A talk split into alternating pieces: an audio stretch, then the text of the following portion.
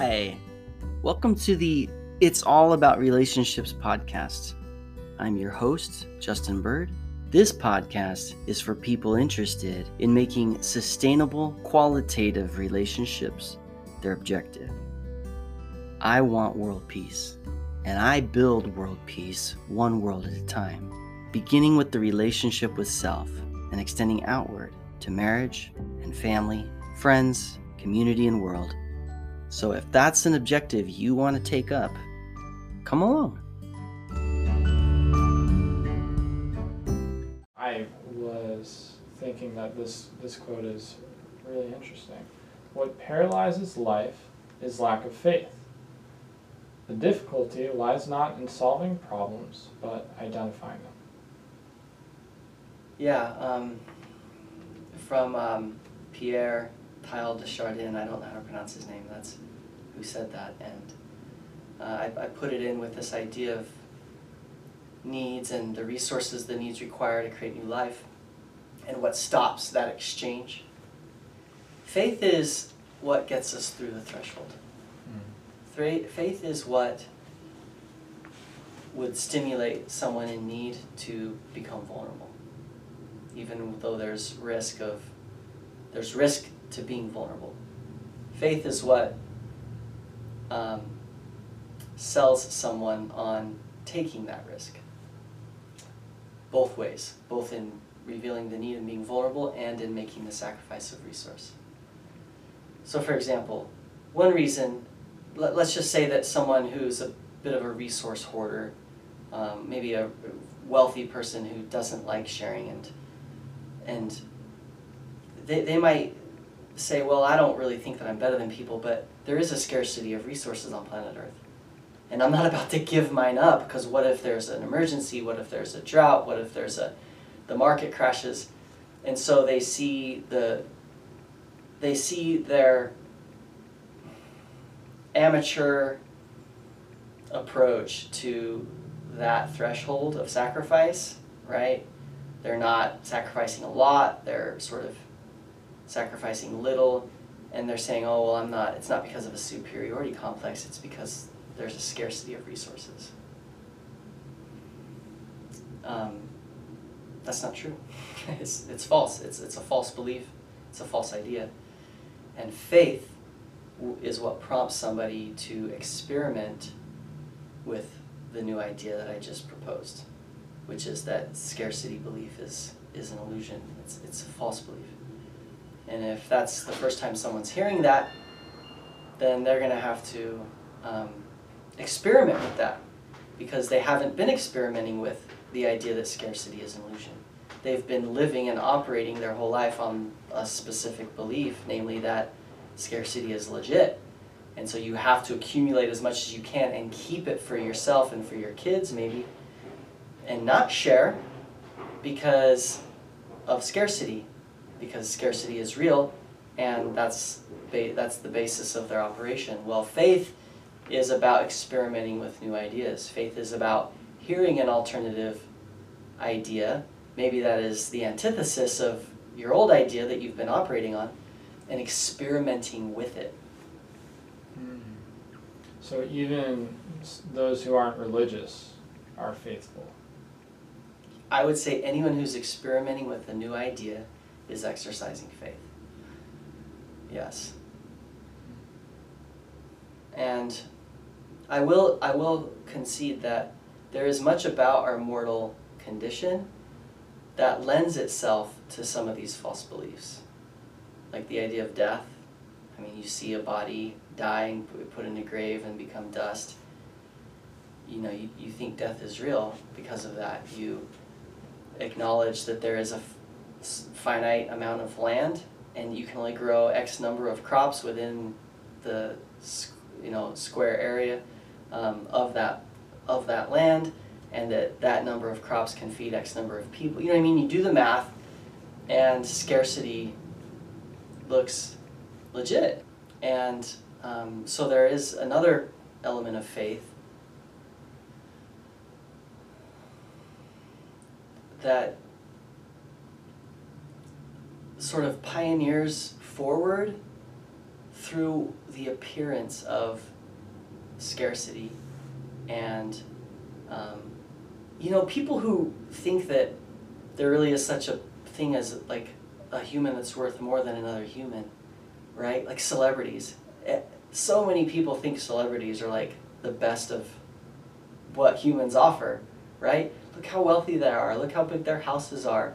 Look how popular they are and i'm sure it's not i'm sure it's on both sides right? Some celebrities fall into that and, and their fans fall into that. And it's so easy to to to find evidence for um, the superiority complex and the scarcity belief about resources, both of which stifle the exchange between need and resource that creates new life.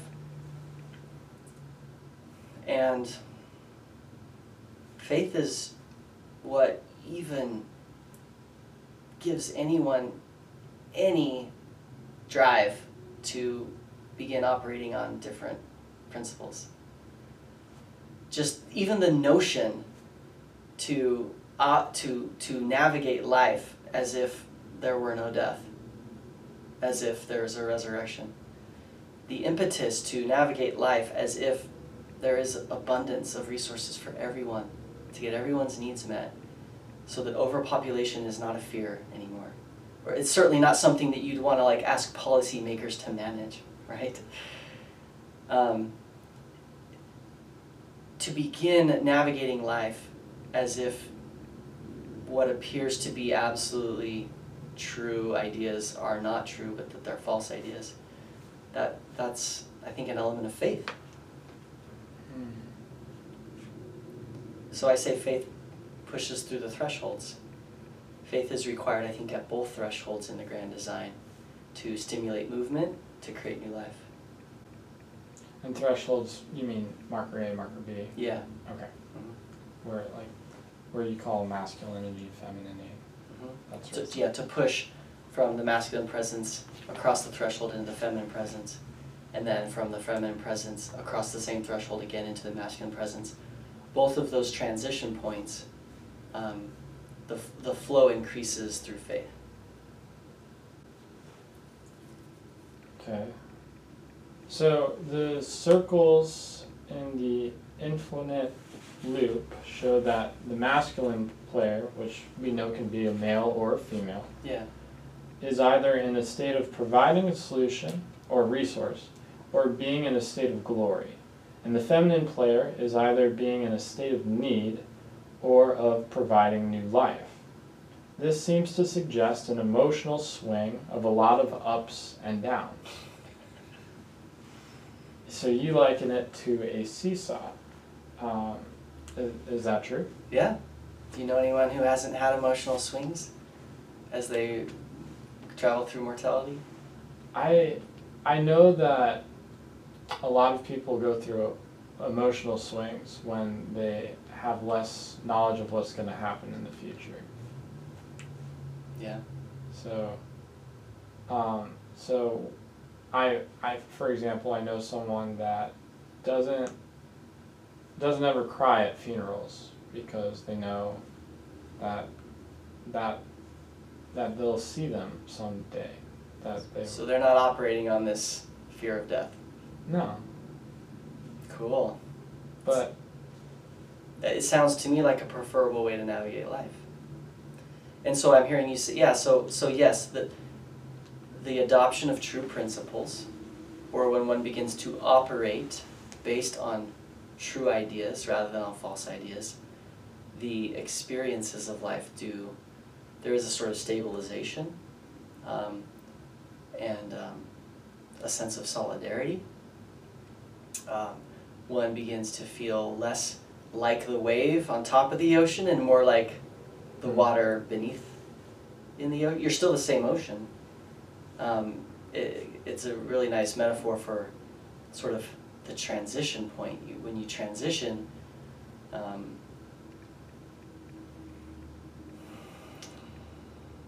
I mean, I guess now I'm referring to transitioning in, in a more of a religious spiritual sense when you sort of step through uh, the veil, which which I believe is called rebirth, um, coming through the veil, being reborn, coming through a veil.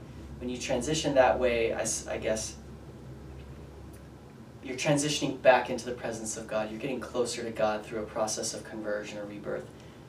When that happens, um, yeah, I think I think that that process is literally the process of exchanging out false beliefs for true beliefs, which change the experience one has because we operate based on our beliefs, and so the op- our daily operation becomes different when we change out negative or false beliefs for true beliefs. Um, so in that sense, I would say a foundation begins to be laid, or a solidarity, a temperance, a stabilization. That um, so, for example, someone who believes in death and operates differently or navigates funerals differently than your friend might have huge fluctuations of of sadness, disappointment, discouragement, depression, despair, even when they think about their friend who died or family member now being non existent, never going to see him again, and everything that they enjoyed about the presence of that person, they'll never, ever, ever enjoy again. That can easily bring sadness and despair. But that person who holds on to that false belief of death they're going to fluctuate between that level of despair and not really its opposite because that belief is ever present, but maybe it's um, distraction from the belief. So they might get caught up in some pleasures, right? They might go party, they might get drunk, they might eh, get involved in a, in a sexual relationship, and for a time, they're not thinking about all of the negative feelings and experiences in the body related to the death of that loved one.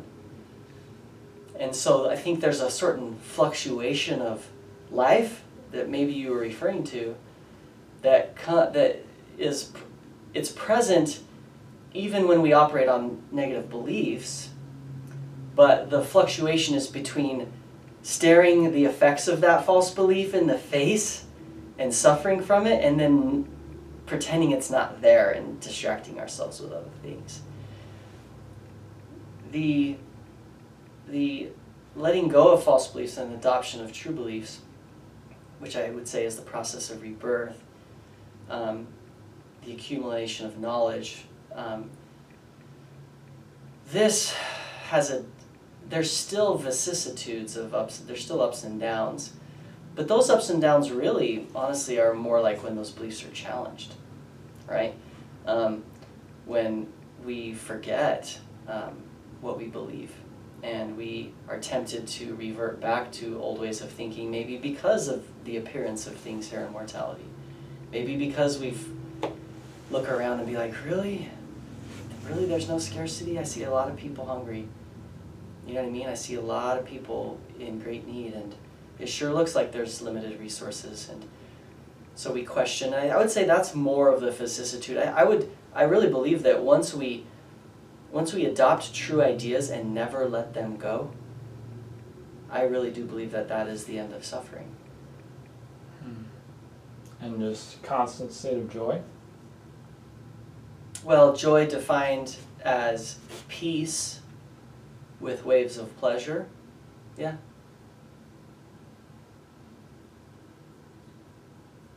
So it's just like the removal of surprise. Maybe not.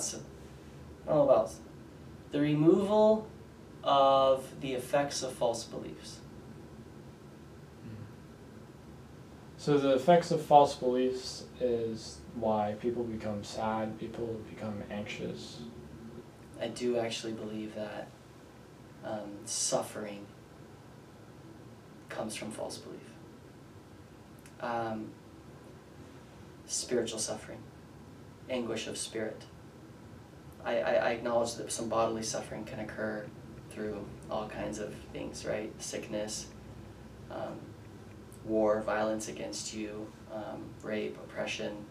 Um, certainly, Christ suffered bodily, where they whipped him with little bits of wood or stone in in the in the the leather strips, and then um, on the cross, uh, being nailed to the cross.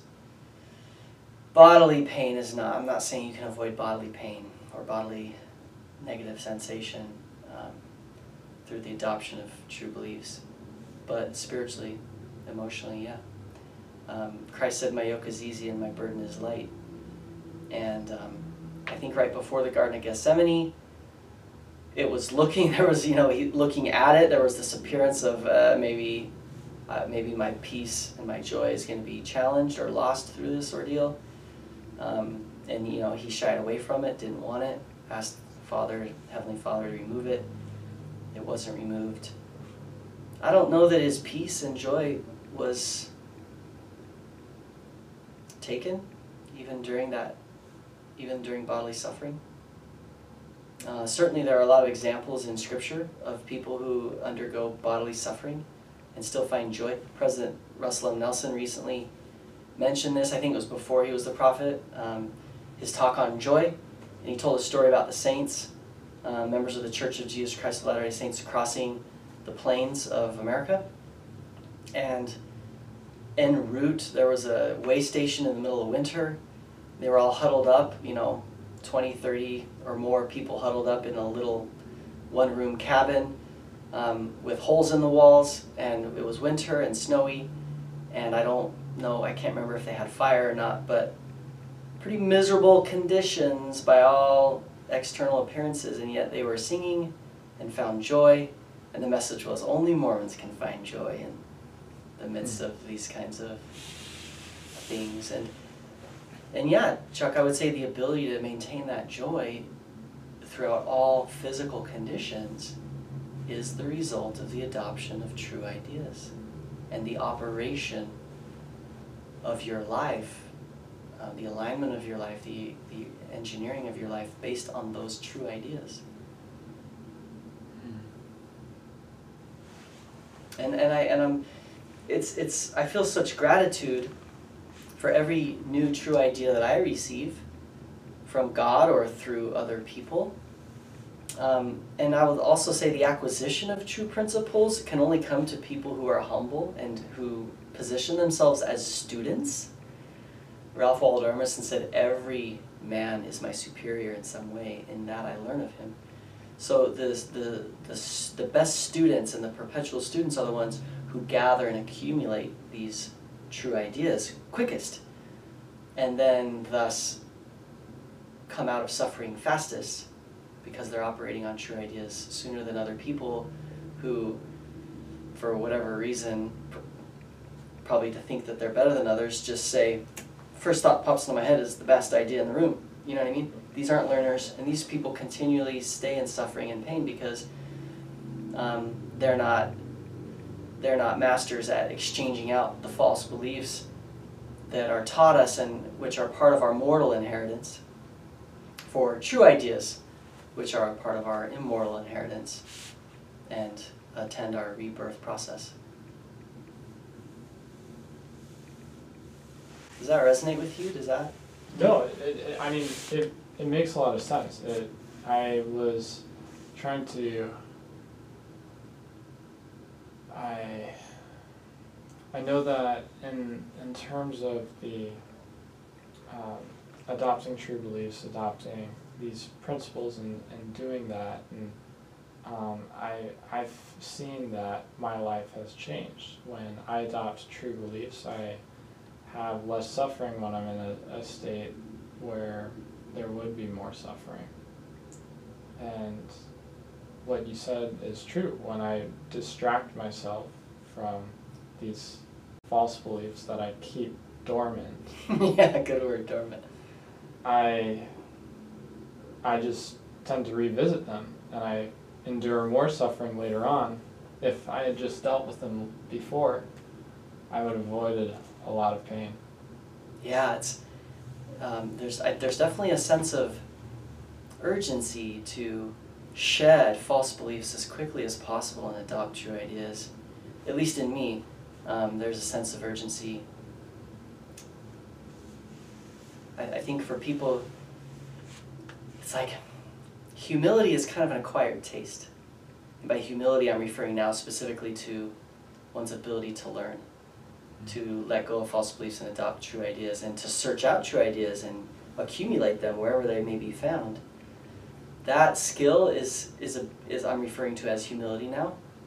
Um, it's a feminine principle, and that is an acquired taste.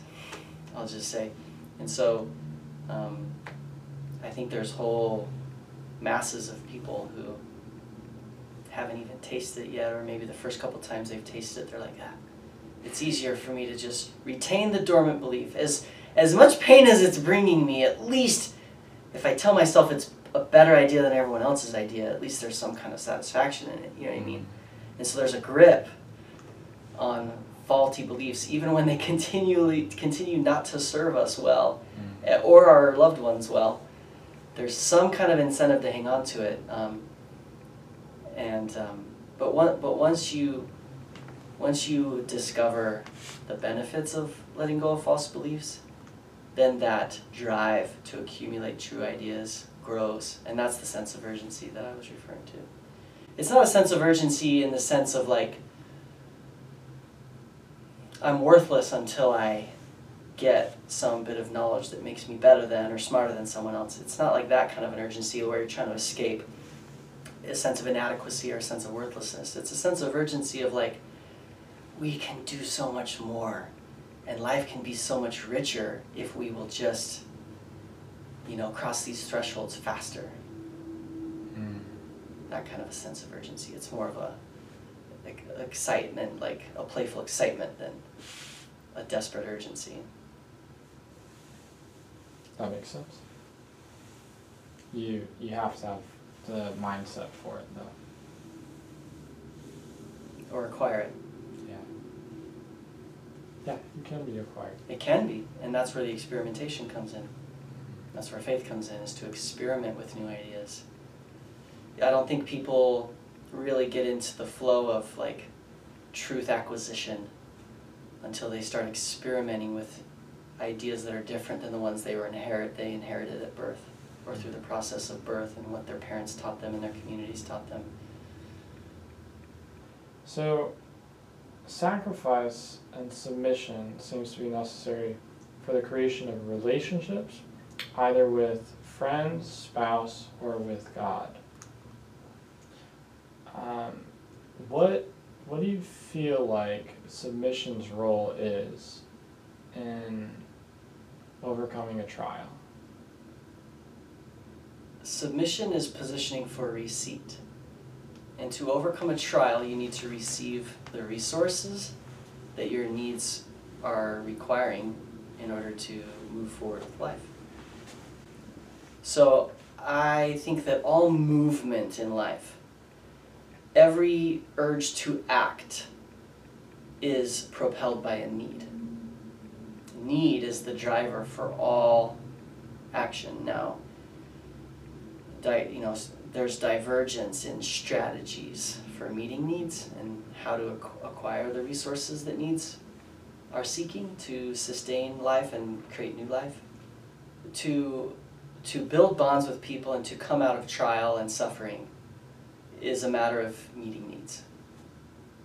You're needing something, many things daily, the, the building of effective strategies for meeting needs is the solution to end your suffering, to build best great relationships, to increase intimacy on all planes of application, and ultimately to build a sustainable, thriving community. And submission is the posturing of the receiver when the exchange occurs, when the resource is sacrificed by some other to you who are in need, whatever you do to receive that resource is submission. So, what role does it play? It plays the receiving role in the exchange between giver and receiver that creates new life.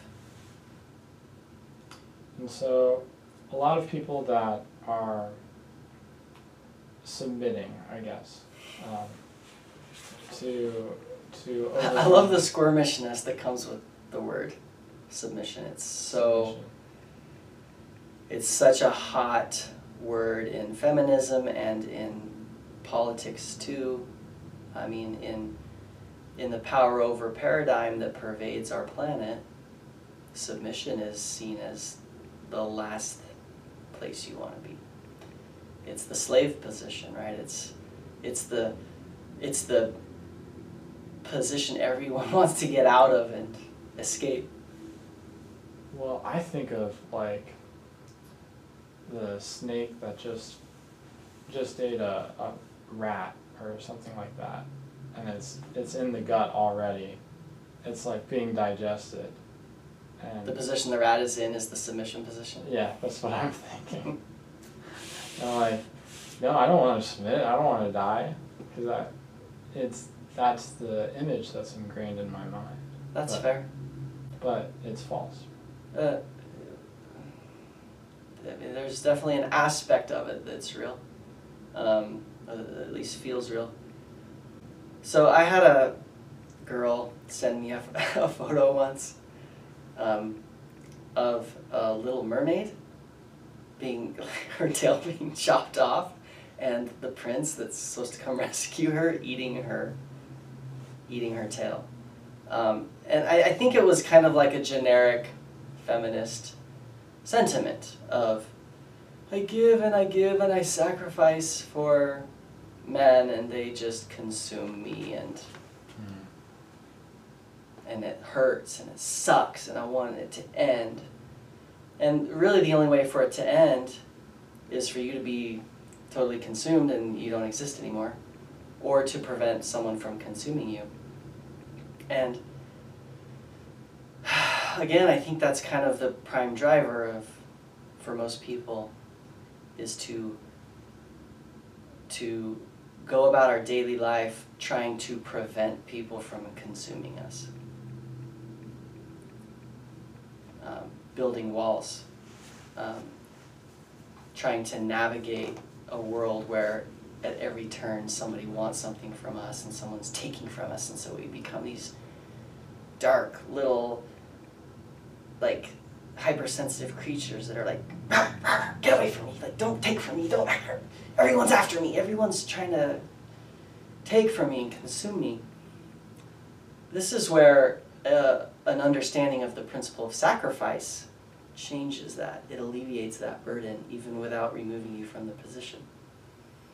Um, the idea of sacrifice is literally the idea of finding joy in being consumed. Hmm. So, as giver of resource, that resource is a part of you. If you write a check, that's money that's coming from your bank account. That bank account is a part of you.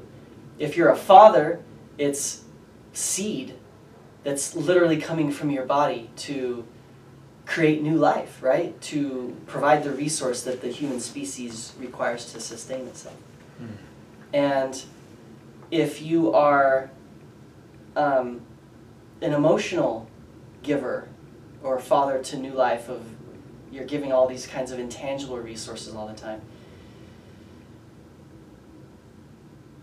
you're any giver of resource who is meeting a need the coming together of which creates new life that giver is being consumed Hmm. because that resource is a part of the giver. And in this, Christ is our perfect prototype. Because we're suffering death and he's suffering death. Yes, and his body was literally, Catholics believe literally, but certainly metaphorically, broken, symbolized in the breaking of bread at Eucharist or sacrament, which we as disciples consume. It's the exact same image as the one that this girl sent me of Little Mermaid being knifed and forked up by the prince that's supposed to save her. So we're in this rat position of being consumed, and we struggle most of our lives to escape it, and yet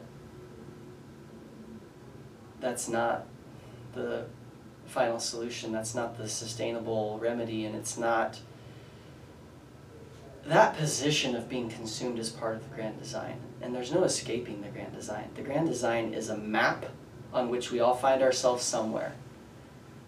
And anything that occurs occurs on that map. There is nothing that occurs outside of that map. And the position of submission is a position that every player passes through at times. It's also the point of sacrifice. And I don't know if I explained this very well in the book. Um, I think I've just added it as a one liner, which is that at the point of masculine sacrifice, one assumes the position of feminine submission. And what that means is uh, visually, I kind of want to use that marker board now. All right, so I'm gonna, I'm gonna, I'm just gonna, I think, illustrate what I mean here. Uh, this is a crude little board, but I think it'll get the job done. Do this. So I'm gonna draw the grand design, unfolded.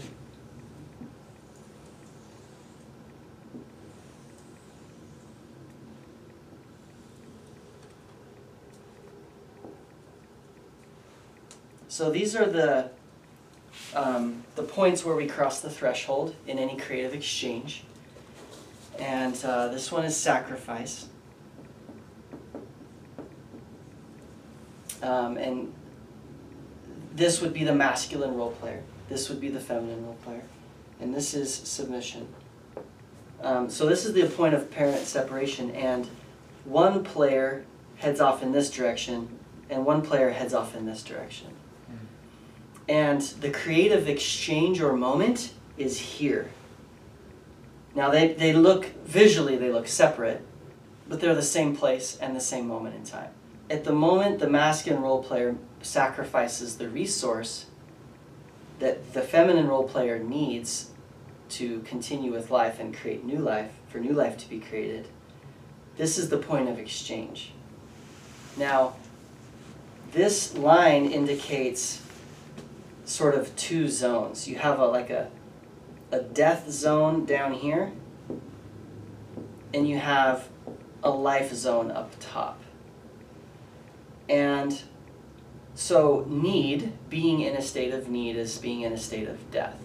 And that is the, what the feminine role player, that's where the feminine role player is when that feminine role player is in need, is here. That's indicated by this part of the mm-hmm. creative process. Meanwhile, the resource holder is not in a state of need, but rather they're in a state of possession of resource. That's a state of life, a state of plenty, of supply. And when that role player sacrifices that resource, it's gone. It separates from them. They don't have it anymore. They then enter a state of loss. So this is a state of loss, need, death. Here on the bottom half of these two circles in the infinite loop. This is a state of possession, supply, life. Here on the top half of the two circles in the infinite loop. Back to your original question about what role does submission play? It plays this role. like it, it has a place on the map, and everyone who passes through it is experiencing it, and it is part of this formula, and good luck getting rid of it. All you can do is pretend that it's not there, which creates stoppage at this point, which results in damnation and the absence of the creation of new life. That's the only option. Um, and this isn't just life, like like giving birth or this isn't just like procreation. This is like psychological help. This is this this is every way that you could define life, including procreation. Procreation fits this model perfectly. In fact, it like is the pinnacle mold of the model. But life, so depressed people aren't alive. I think that's a common way to describe your measure of depression is that you feel dead inside. That's commonly how I described mine. Um, when one feels dead inside, one is not alive inside. And to feel alive inside is a it's a literal experience that can happen by knowing the process by which new life is created. This is the same thing with anxiety, right? Not not feeling alive inside. I would say anxious is more a matter of avoiding the death zone. Mm. Anxiety is more like feeling like you're alive, but really, really, really want not wanting to feel dead ever. So you're trying to create a scenario where you never pass through the death zone. Oh. So there. Depression is like you're stuck in the death zone. Anxiety is like you're trying to avoid the death zone. Mm. And both create stoppage in the creation of new life. Wow. They have nothing to do with living, they prevent living. So, does that have a relation to do with more people being prescribed, more being diagnosed with anxiety than depression nowadays? Because there's people feeling like they have more. Well, certainly in terms of the hierarchy of needs, more and more people's temporal basic needs are being met. Fewer and fewer people are going without shelter, clothes, clean water, and more and more people are getting more and more wealthy. They can buy houses, more and more houses, you know, four wheelers, toys, and yeah, as the accumulation of in, with indoor plumbing, electricity, all these temporal physical needs are being met so well and so ubiquitously by so many more people that it is much easier for people to to look around and say, well, I've got a good life. I have nothing to complain about. Um, and so, anxiety is like trying to do what you can to avoid losing your temporal goods, and uh, and also to have more than your neighbor. Um, it's to avoid any sense of feeling that you're here in this space of need and that can come, man, through a variety of ways. Comparison. So you can be wealthy and have all your temporal needs met, but if you have a tendency to look at your neighbor and be like, and then you compare what you have to what they have, suddenly, regardless of any change of finances, you're going to feel inferior. You're going to feel in need. Whether that's accurate or an illusion, it still creates an experience in your body that hurts and yeah, people are getting prescribed drugs to address that pain in the body. And and depression is just I think depression is feeling like you're inferior, that you don't have, that you are of little worth. And you kind of you're more aware that you're in the state of need. You're not trying to avoid the state of need, but you feel stuck or trapped in the state of need. hmm, You're having a hard time getting out of the state of need. like you're what you need is not being met. Correct. New life is not being created in depressed people. Hmm. You're not enjoying the, the rich experience of creating new life daily or Yeah. even yearly. Even if it's the same things that other people are doing. even if you, yeah, even if someone videoed your walk through life and from the video thought, man, they live a great life, you could still be depressed because you're not seeing that. You're not, you're not perceiving your daily walk that way, even if others were to perceive your daily walk as being one of an abundant creation of new experience in life. So this zone of, of need, of, of loss, of death, submission is both acknowledging that we ha- have been or are in that place and positioning ourselves in such a way to escape it. I would say humility is recognizing this condition of need and then acting, doing what is required to escape that condition, which only occurs by the receipt of resource Hmm. from an other.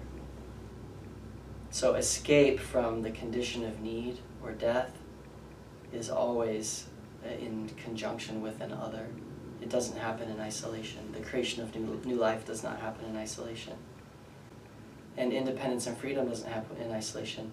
This is really the heart of the gospel of Jesus Christ, is the idea that when um, the world and God separated here at the fall, so this is the fall, see we're falling, of Adam and Eve, and this condition would represent, in this context, um, spiritual and physical death.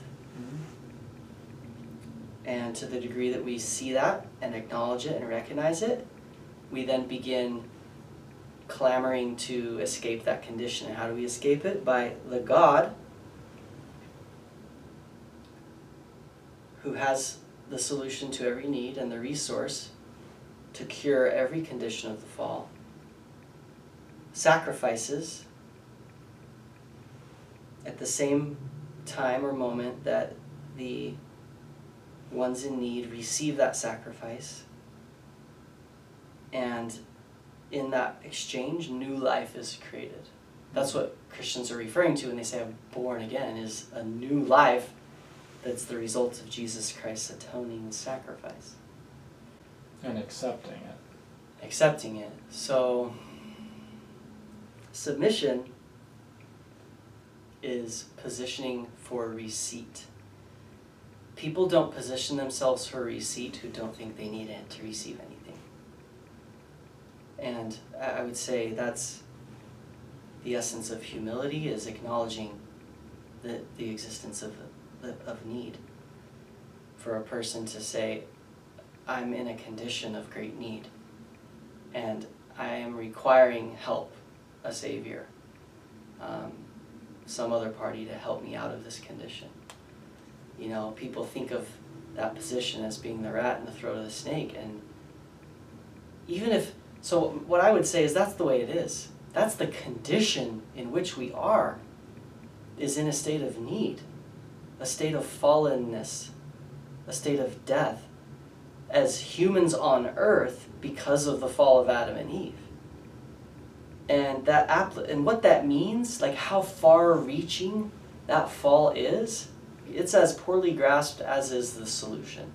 We are as infantile in our grasp and understanding of the ramifications of the fall as we are in our ramifications of the solution and salvation from that fall.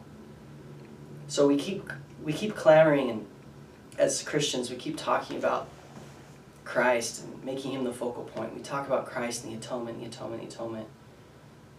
And you know, and you know, we'll admit that we don't even really know what the atonement is half the time. Um, more than half the time is probably closer to accurate. But I would say one way out of that, and one way, the fastest way to gain a, a, a bigger grasp on what the atonement means, is to start looking around at the desperate need of self and other. Take the time to look inside and take that inward journey and be honest about how deep your needs go. And when individuals start doing that, especially in critical numbers, only then can the solution to those needs be meaningful. And that goes back to that quote you read earlier by Teilhard de Chardin, which is that the real problem isn't in finding solutions, it's in identifying needs, grasping the depth of the fall in myself as an individual and in the way I relate with my family and friends and community. Being honest about the depth of that need is very painful, and a lot of people don't want to put eyes on it. But to the degree we fail to look at it and put eyes on it, to that same degree we'll never understand the atonement because the atonement exists to solve that need. So there's a certain amount of, of, of bravery, of willingness to go into the pain of need and observe it and acknowledge it as it is that is required before any solution to it can ever emerge. The atonement, where, where does it not help?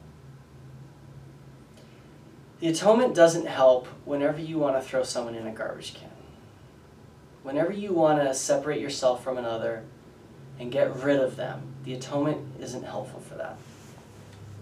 Everything other than that process requires atonement, requires Christ's sacrifice. Because that is, those are the only things that are ever happening. There's a separation and then there's a reunification. And the reunification is the process of creation. So the fall of Adam and Eve created conditions on earth to where need is universal, need is ubiquitous. Need is basically just about everywhere because we fell from a state of unity, from a place where needs were met sustainably all the time, and where everyone saw themselves as equals and one with each other, and there was power sharing only. Now we're in conditions where there's power over only, and the constant pursuit is further separation. You know, I include a poem in the book that titled Enmity that talks about how this process of separation occurs, and it occurs at all levels and all scales. That the east part of the world pits itself against the west part of the world, and the men in the east think of themselves as better than the women in the east, and then the rich women think of themselves as better than the poor women in the east, and then the adults as better than the children, and and so like you can just divide you st- divide the world in half and then you divide half of that world in half and you can just continually divide socially the bonds from macro to micro all the way down the spectrum because of enmity and the desire to feel better than somebody around you that's the driver of enmity and that is pride and that is the mechanism for division and dissolution and violence of social bonds and community. Christ represents the opposite of that process the reunification, the overcoming of enmity, the overcoming of pride, the rebuilding of bonds, the putting back together of everything that fell apart from the fall. and his great sacrifice can solve all the effects of the fall for every willing participant. And a participant is defined as willing by their submission to the will of God. In every, that's just in the gospel. Of course, the gospel includes marriage, family, procreation, community, business. But to break it down into a smaller subset of that process, you could say that um, an isolated individual in need, rather than the collective planet in need from the fall of Adam and Eve, but if you just are looking at one individual with an isolated need, they're going to need to acknowledge the need and see that they are in need and then reveal that need in courageous vulnerability. And then that's also for them to escape that place they're gonna it's gonna require a counterparty who sees that need and has the ability to meet that need is willing to sacrifice the resource for that need. And if that occurs new life will be created here. And escape from this position will then ensue with new life right? So what's what role does submission play in the creation of social bonds? Anytime two people want to connect and one of them has a need, submission will be required to save that person from that need and create a, a bit of new life between them, a new bond. To learn more about a single universal pattern to all relationships, order my book, The Grand Design, available on Amazon. Click the link below. For regular support with your relationship goals, consider joining me in my monthly online group coaching program, where you can ask questions and join in live calls by visiting the link below. Visit relationshipconsultingservices.com. Es wird doch alles wieder gut. Nur ein kleines bisschen Mut. I'm Justin Bird, wishing you the very best with your relationship sustainability.